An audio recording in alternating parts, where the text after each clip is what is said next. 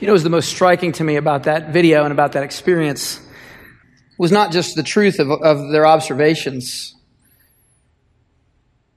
It was the fact that one thing they knew was true is that something wasn't right.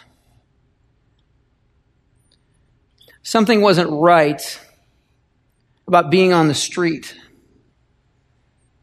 And what these students faced for the first time was what? What was this experiment really about? It was about life in isolation. It was about life separate from loving community and all its benefits.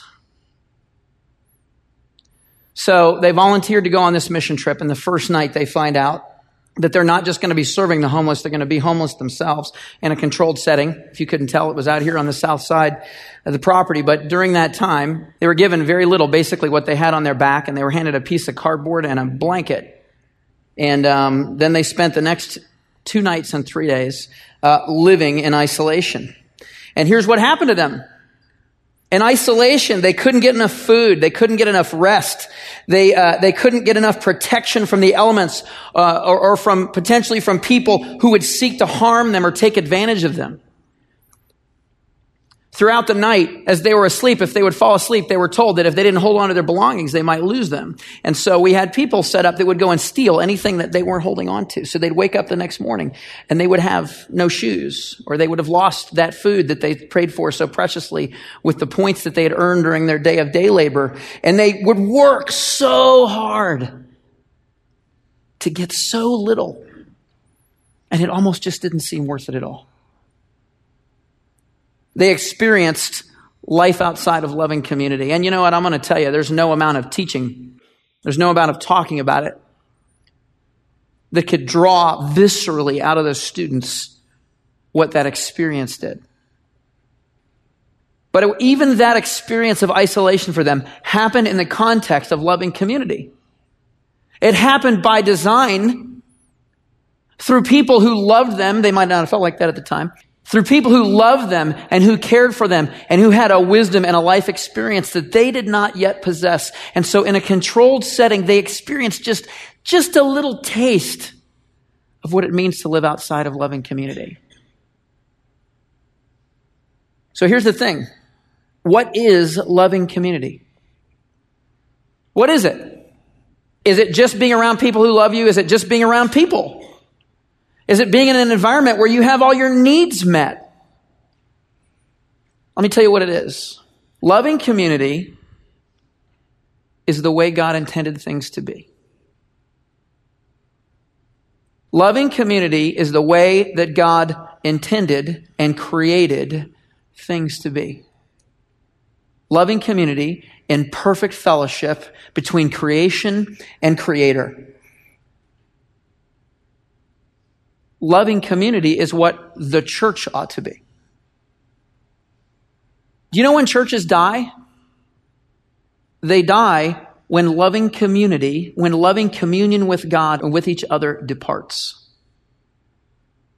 Now, they may stay alive for a while because they have a lot of money or because they have a lot of tradition, because they have a lot of people involved, or because even because needs are being met. They may stay sort of alive on life support for a long, long time. But the truth is, when communion with the one true God and with his people in love with each other departs, that church is a dead man walking. Jesus restores and protects and preserves us. How? Does he do it through self-help books? Does he do it through wise counseling? Does he do it through uh, financial resources? Does he do it through homeless shelters? Does he do it through all those kinds of things? Well, you know what? All those things are tools, but let me tell you how God really changes somebody and why when we go out into society to help someone who's suffering, it doesn't work. God really changes people through loving community. It was his program for redemption. Loving community is the way that things ought to be. And you're going to see that today. Today we're going to pick up where Tom finished last week, starting in John uh, 13. If you have your Bibles, and I hope you do, uh, you can turn to them. I've always wanted to say that, but I need my own catchphrase, I think. If you have your Bible, and I hope you do, turn to John 13, verse 1. And these next four chapters, John 13 to 17, uh, cover Jesus' final hours with his beloved disciples, if, if you will, if you'll indulge me, with his community group.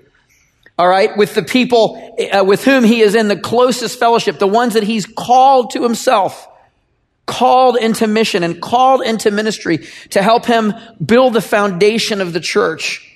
He's spending his final days, his final hours, and in narrative terms, this is the final building toward this climax of a story that has played out. But it hasn't just played out for the three years of his public ministry. It hasn't just played out for the 33 years of his life on earth. It has played out since the beginning of time. When things were as they were intended to be. When God and man and woman walked together in the peaceful beauty of a garden. And there was no suffering. There was no death.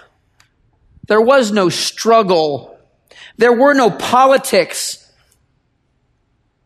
There was no uh, pursuit of selfish gain. There was no corrupt business practice or political wrangling or government bureaucracy. There was only beauty there was only perfect productivity. In mission with God in perfect fellowship, there was only perfect peace. And that's the way things were. Loving community. But then, as you know, there was a disruption, right? Man, in his attempt to be God for himself, broke fellowship with God. And what happened? Well, here's what happened. He was thrown out of the garden. He broke fellowship with the one true God, with the one for whom he was made. And it was impossible for him to stay where? In loving community. The two things could not exist together. Oil and water does not describe the difference between a sinful person and a sinful creation and a perfect and holy God. And they were expelled from the garden, separated from loving community. But God did what He's always done. He held out a remnant. He held out a moment. He held out a hope and he made a promise. And even in the midst of the curse of the man and the woman, the man who would toil and struggle to labor the rest of his days, there would be weeds in the garden. There would be politics. There would be bureaucracy. There would be uh, uh, uh, pursuit of, of dishonest gain. There would be corruption and murder and death. So the man was cursed by his pride. And the woman would be cursed with pain at childbearing, and her desire would be for her husband, but she would not be able to possess him. But even in the midst of that, as he, he, he, he made a promise to that woman, and he said, In you, from you will come a seed. And there was a serpent in the garden who had leveraged the pride of the man and the woman and taken advantage and deceived them through their own sinful pride and corrupted them to break fellowship with God because that's what he wanted. He wanted a bunch of people who wanted to be gods for themselves just like he did. And he took the form of this serpent and God made him a promise. He said, You see this woman? She will bear a son. And one day you will bruise his heel, but he will crush your head. Do you know what God was proclaiming in that promise? He was proclaiming that one day there would be loving community again. There would be the beauty of the garden again. This man had been thrown out of the garden. He had chosen isolation and all of its benefits. He had chosen to not have enough food and to not have enough rest and to not have enough protection from the elements or from those who would seek to harm or to take advantage of him. And in that isolation, he wouldn't get the emotional support and the benefit of the doubt and he would suffer and he would struggle. But God would hold out a remnant and there begun the redemptive story that would end with Christ. And it would play out through all of history, through all of Scripture. The redemptive plan that God would use to restore loving community. You see it in Noah and his family spared on the ark. God holds out a remnant. Abraham, the father of God's chosen people. God chooses a people to be for him in what? In loving community with him. By faith they were saved.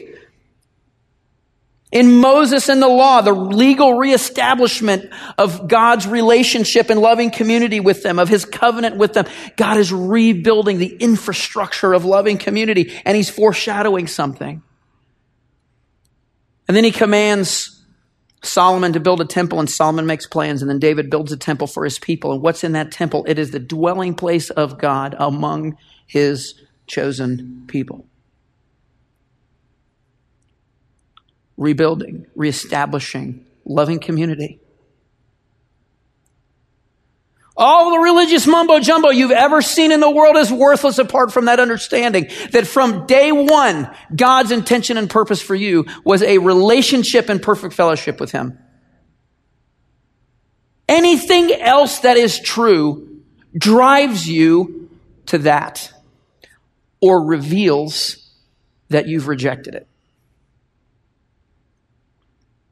And then comes Jesus. The climax of the story.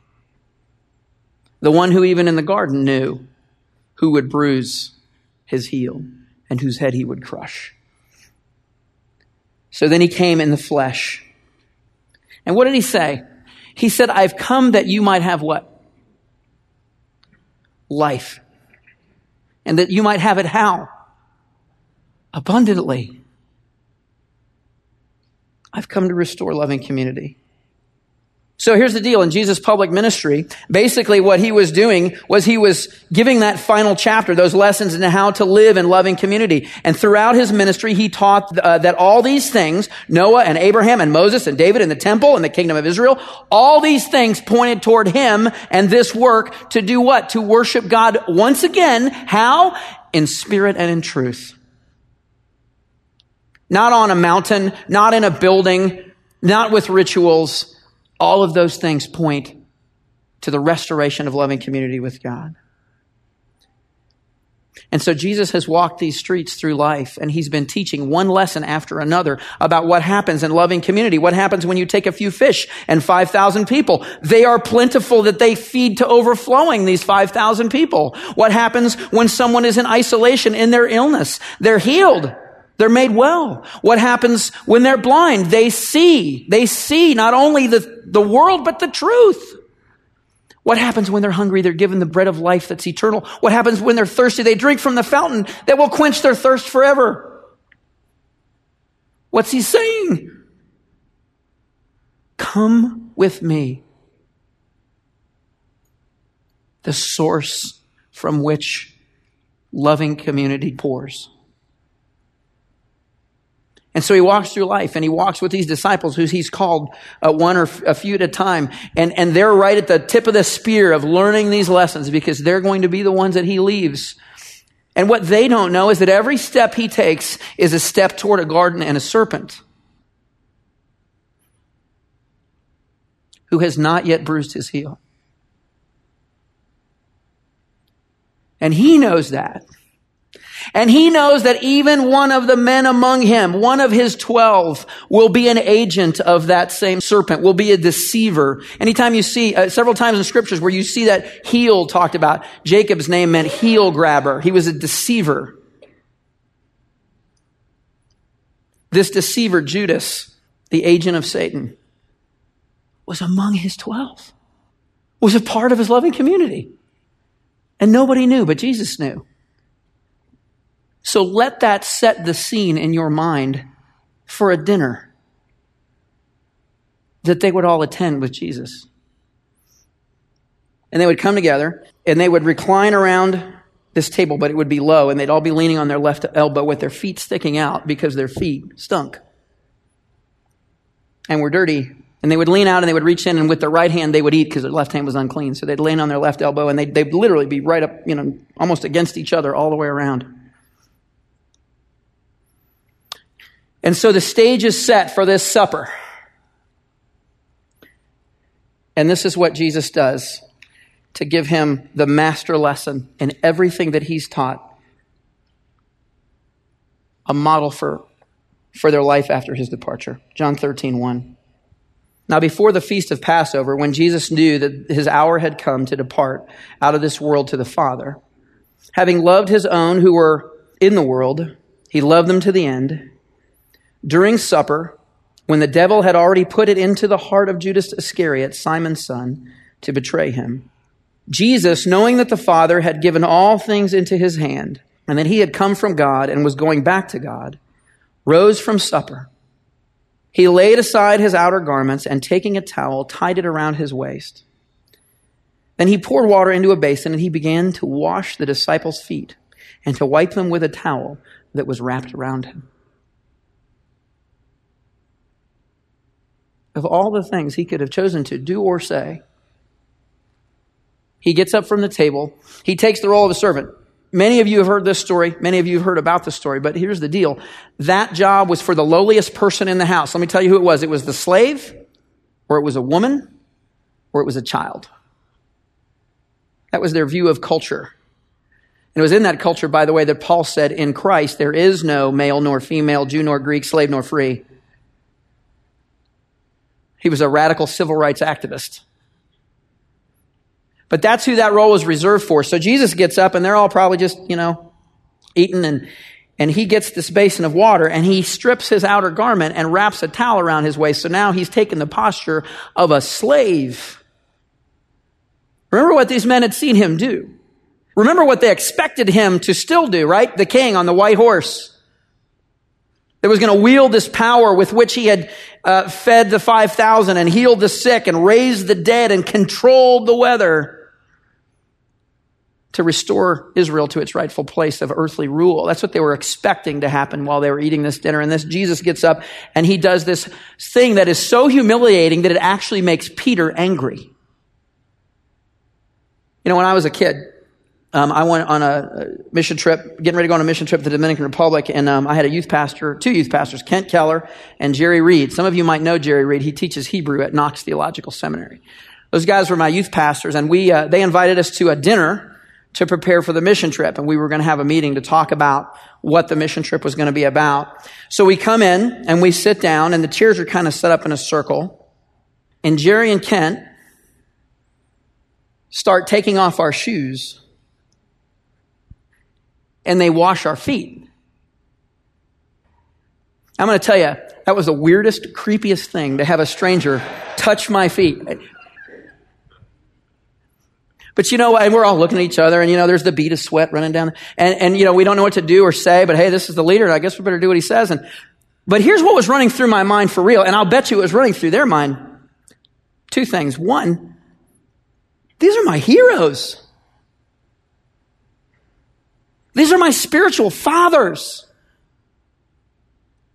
These men would die for me. These men know my darkest secrets. These men are the men that I want to be someday. It's humiliating. They don't have any business down there. Here's the second thing I didn't want to admit my feet stunk. I didn't want to admit that my feet stunk, that it was really embarrassing to take your socks off and your, shoe, your shoes and your socks off. And imagine back then in the filth. So Peter has this same psychology running through his mind, and he's a lot, eh, I was a lot like Peter. So he opens his big mouth and puts his foot in it. Lord, you will, are you to wash my feet? Implication being, I should be washing your feet. And maybe Jesus is thinking, well, maybe Peter, you could have thought of that when nobody showed up to wash our feet. now that you're all, you know, showboating with me here, oh, let me do it. And Jesus says, no, no, no, Peter, it's okay. Um, you need to let me do this. And he says, because if I don't wash your feet, you have no part in me. And he says, I know you don't understand this now, but you will. You'll come to understand this. So then, and then Peter says, Oh no, oh no. Well, then wash all of me, my head and my hands as well. And Jesus says, No, no, Peter. Those who have been cleansed need only to wash their feet. You've all been cleansed by the grace of God through the salvation of me. So I wash your feet as a foreshadowing and demonstration of something that you don't understand, but in a few days you will. when your sins are washed away by the blood of the Lamb. And then he says, But not all of you are clean. One of you will betray me. And he says this in verse 12. When he had washed their feet and put on their outer garments and resumed his place, he said to them, Do you understand what I have done to you? You call me teacher and Lord, and you are right, for so I am. And that's a big deal, teacher and Lord. Basically, they're proclaiming him as their sort of leader mentor, the, the one who knows more than they do, all wise. And then they're calling him their Lord, which means they're assigning him deity. And you are right, for so I am. And the Greek that's going on there is the same kind of language that was used when Moses asked God, What should I call you? And God said, Say, I am sent me. I was, I am, and I am to come. So he proclaims himself as God. He says, If I then, your Lord and teacher, have washed your feet, you also ought to wash one another's feet. For I have given you an example that you also should do just as I have done to you. And then this horrible and amazing thing happens all at the same time. And I want you to remember back to the garden. It says that Jesus was, was, was downtrodden and he was troubled in his spirit. And he told them, he revealed that they would be, uh, that he would be betrayed by somebody in the room. And then mumbling started. And Peter looked over at, at uh, the disciple who Jesus loved, who we think was John, the author of this book, and he went, Ask Jesus who it is. And another gospel says that every disciple one at a time went around and said, it's not me, is it? Nobody knew who it was. And Jesus leans to John, to the, to the uh, disciple he loves, and he whispers to him, It's the one who will take the bread that I've dipped in the wine. Do you know what that was for? That was for the guest of honor. So Jesus takes the bread, he dips it in the wine, and he gives it to Judas. And then he says something he quotes Psalm 49 1. He who ate my bread has lifted his heel against me. Think of the pathos of that moment. In this moment, Jesus is living in two worlds. He's living in this world that these, that these disciples understand, this horizontal earthly world. But in the midst of that, there is this spiritual warfare happening and he sees the serpent slither back into the room and occupy this man Judas, this tool whose pride has allowed him to be deceived. And he says, The one who I trusted and gave bread will strike me with his heel. He's not talking to Judas. And then he says, and not only to Judas, what you do, don't go and do quickly. And after Jesus leaves, he regathers himself and he regathers his disciples who still don't know why Judas left. And he says this You've seen what I've done for you. Greater love has no man than this, than he would lay down his life for his friends. This is how the world will know that you know me if you love one another.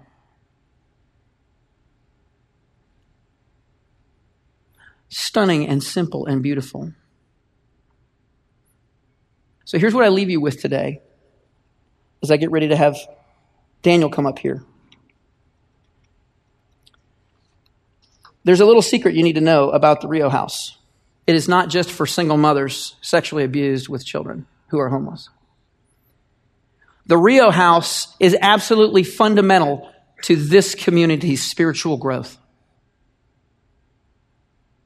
Because it is an opportunity for us to learn every day more and more biblical community in this room among each other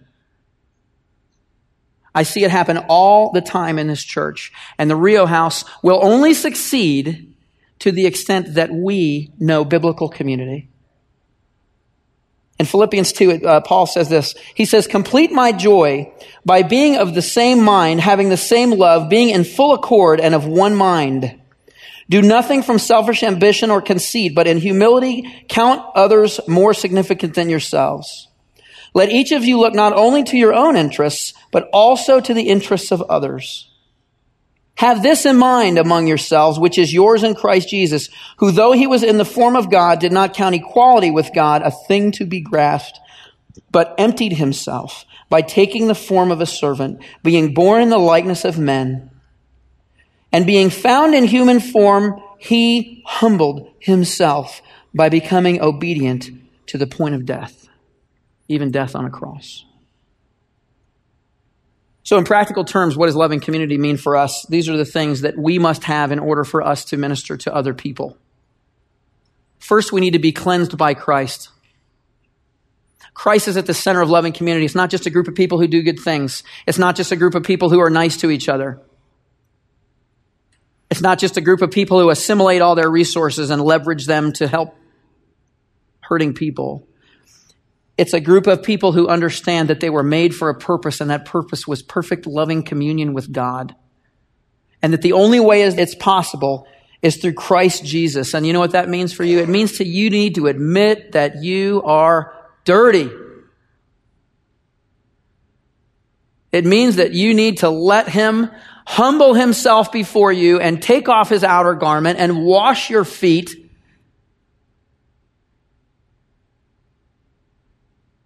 and save you from your sin. It means you need to admit that He's God and that you're not. And that your troubles come when you get those things mixed up. It means that we don't aspire to dominate. And this isn't just here, it's in our personal lives, it's in our marriages, it's in our workplace, it's in school, it's in all of our endeavors. We don't aspire to dominate, but we're eager to serve. It means that we love those that we don't like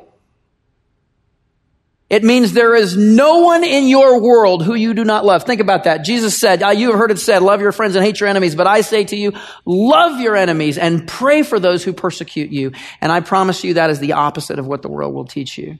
So in our community, in our fellowship, we have no enemies. None of us are enemies with each other. We love those who we struggle even to like. Which means we lift each other up. We don't tear each other down. You know how that most commonly happens? With the mouth. It most commonly happens in any group of people with our mouth, with our proclivity to savor the negative, to assume the worst when left to our own devices. But in Christ loving community, what does it say in 1 Corinthians 13? Love hopes the best. Now, this all sounds good, but let me tell you what it's the opposite of what happens in the world. Jesus uses that phrase, the world, 40 times in the vicinity of this passage. He contrasts loving community in, in, in Christ with the world. And I'm here to tell you, the world aspires to dominate and is not eager to serve. The world, when left to its own devices, hates those it doesn't like. It is filled with enemies. It tears people down and it doesn't lift people up. But in our community, we do the opposite of those things. We trust and we share what we have. I want to celebrate that, and, and uh, I want to invite uh, Daniel to start making his way up here. I want to celebrate that and tell you this. I've already seen this happening in our church, and I'm the ministry operations pastor. Tom leads with vision and, and, and, uh, and, and, great leadership, and he's, our, he's our, our visionary leader and teacher and pastor. And my job is to execute the vision with all of you working together. And I'm going to tell you what I see I see that out of nothing came the Rio house because of your generosity, because of your understanding of this idea of loving community. And I see that happen all the time in this place. So I've asked uh, Daniel to come up, Daniel Castro, uh, awesome guy and a member of our, our, uh, our core team. And you can't have the stool, I'm going to sit on um, he's a member of our uh, Team Hope core team, and he is going to just give us a little update on the Rio House and uh, Hope South Florida stuff. And uh, he, he gets the prize, he and Stephanie, because they live in Boca and they've had to come to both services and she's pregnant. So, way to go. Uh, thanks for being here. Thank you. Appreciate it. I am one of many members of our team, Hope, as we call ourselves. We are Rio Vista's community of volunteers committed to serving the homeless and hurting through the Hope South Florida movement and the Rio House. We've spoken about the Rio House for uh, months and months and done a lot of hard work, so we thought it would be appropriate to give an update today. The first phase of that update was, was getting ready for the house. Uh, and, and if, if I may, just there might be a few of you even here um, that, that may not know much about the Rio House. And, and real briefly, I'll, I'll go through what the Rio House is. is a fourplex owned by Rio, dedicated to homeless single mothers and their children, as Matt said. This next point, our resp- response to the grace of Jesus toward us, I, I think is the most salient point, really. It's the reason why we're doing what we're doing. It's first Jesus' love and, and grace extended to us that we are reflecting to our community. The Rio House uh, offers opportunities to express that grace through evangelism. It's not just serving the physical needs, but the spiritual needs as well to these women and, and children and their families. It is ours. It's Rio Vista community's narrow focus to a massive problem. But it's not the only focus. Other churches are going to come alongside us, have and will continue to find their focus as we attack this problem at large. With that, it's, it is going to be a pioneering model, and it has been for other churches. They're going to be looking to us. Hope South Florida tasked us with this to say, find, figure out how to, how to do this house, how to do something that's going to be an access point from your church congregants to the community. And that's, that's in a nutshell what the Rio House is and, and why.